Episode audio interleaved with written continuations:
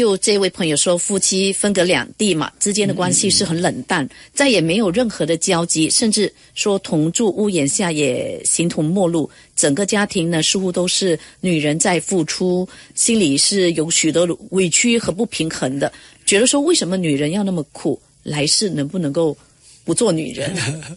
其实。对啦，有些时候有些地方女性好像比较辛苦，比如说我如果在印度，有些时候，呃，那种父权社会的，有些时候女性，嗯，是有些时候是有些时候也是辛苦，也许有不公平吧，呃，但在现代社会基本上呢，这方面是好很多了。但是如果说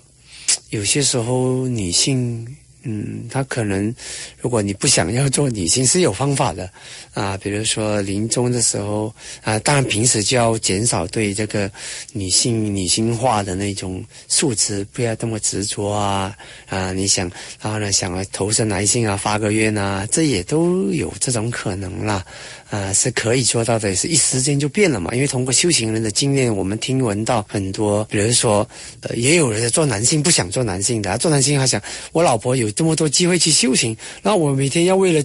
养家做的那么辛苦，我都没有机会去修行，他就想了，哦，我来世想要做女性，那么让老公养我，我可以去修行。结果这样子竟然让他这一生做女性，这样的也有，然后呢就修得很成功，所以也有人会。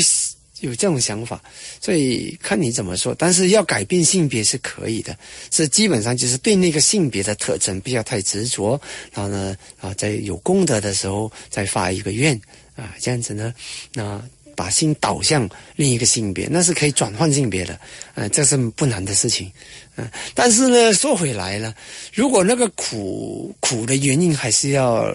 如实的找到，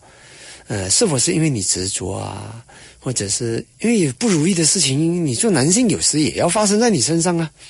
所以，如果你有执着的话，并不因为你做男性，你那个执着的苦就不发生了。所以，苦因还是要如实的去找出来。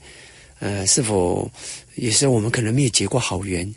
结的缘不好，然后呢，或者不圆满，呃，所以变成那个问题就，呃，以后在遇到的时候，那好坏参半。啊，也有。然后，如果对方是比较强的，你比较弱的，那你就比较苦的更多，啊，是这样。所以苦因还是要找出来，不能够把苦因完全推给性别，那导致，呃，可能没有找对答案。